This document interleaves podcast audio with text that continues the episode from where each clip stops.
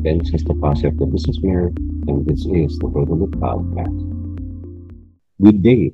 Welcome to Business Mondays with BM, segment of the Business Mirror BM Brotherhood Podcast that tackles the performance of the Philippine stock market. The Business Mondays with BM podcast is based on the stock market outlook story written by Business Mirror reporter VG Cabuag and comes out every Monday. Today we podcast week four of the stock market outlook for January 23, 2023 to January 27, 2023. The information in this podcast should not be misconstrued as investment or financial advice. Business Mirror would not be liable for losses arising from your use of the information. For the text version, please go to the company section of the Business Mirror website and the Business Mirror newspaper. Let's get on with the story.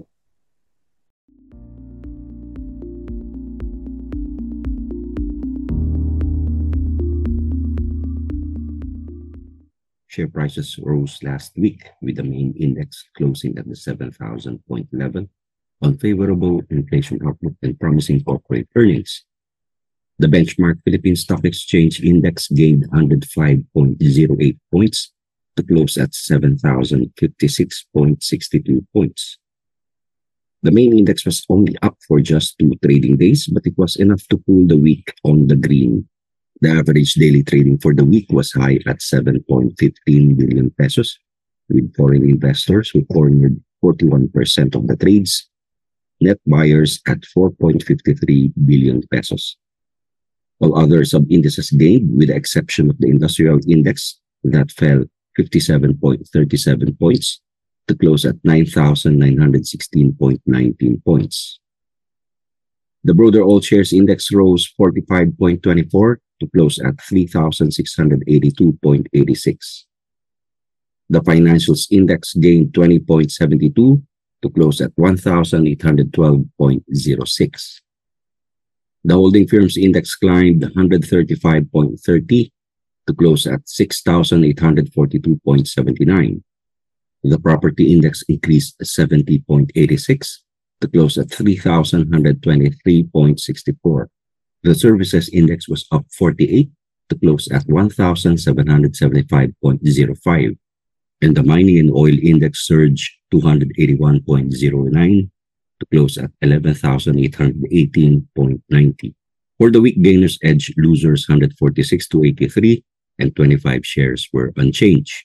The top gainers were Premier Horizon Alliance Corporation, Discovery World Corporation, Imperial Resources Incorporated, Figaro Coffee Group Incorporated, Millennium Global Holdings Incorporated, Cemex Holdings in Philippines Incorporated, and SOC Resources Incorporated.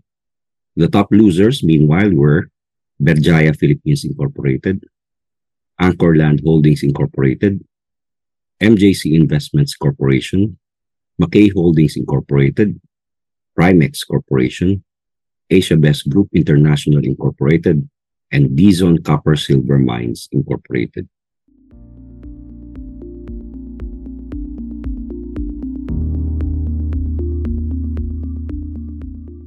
Share prices may continue upward this week, but analysts said volatility could run high in the trading on speculations in the run-up to the U.S. Federal Reserve's first policy meeting during January 31 to February 1.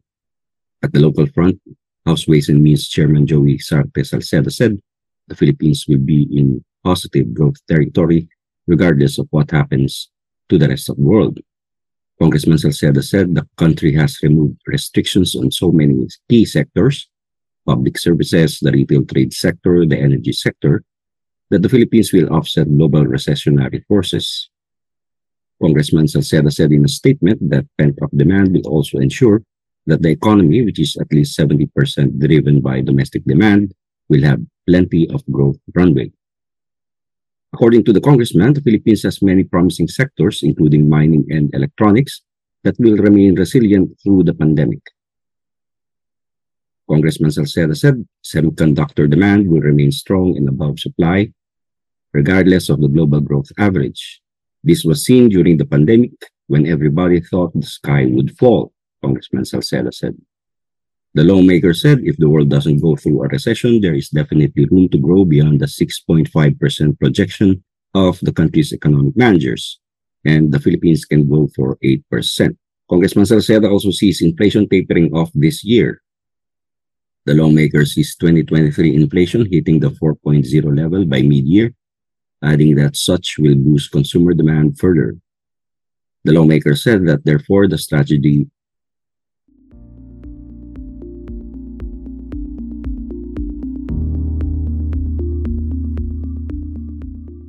Congressman Salceda said the president's marketing of the Philippines will help direct investments towards agriculture, energy, climate change adaptation, and digitalization.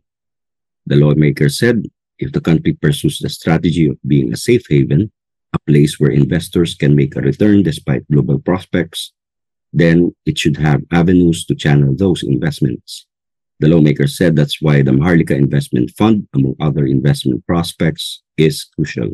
The lawmaker said he thinks Vietnam and India will be the country's biggest competitors for both growth levels and for foreign investments. Independent think tank IBON Foundation, however, noted the optimistic forecasts by the current administration are not backed by data. Meanwhile, Broker 2 Trade Asia said expectations on the US Federal Reserve's messaging will gyrate over the data releases prior to its meeting. The broker said only time will tell with full certainty whether the recent rally of the Philippine Stock Exchange Index back to the 7,000 point level has legs or not. The broker said the more important question is whether there are catalysts that can be exhausted in the medium term to fund a jump towards 7,500. Japhet Louis Tantiangco, senior research analyst at PhilStocks Financials Incorporated, said the main index may continue to test the 7,000 to 7,100 resistance range. For Catalyst, Tantiangco said investors may look towards the upcoming fourth quarter full year 2022 gross domestic product data. Strong GDP figures may raise expectations that full year 2022 corporate earnings will also be robust, which in turn may help the market get past its current resistance range, Tantiangco said. However, Tantiangco added that the recent hawkish signals from the Federal Reserve, despite the moderation in the US inflation, may weigh on sentiment. The local market's 10-day exponential moving average is seen at its immediate support, followed by the 6,800 level, Tantiangco said.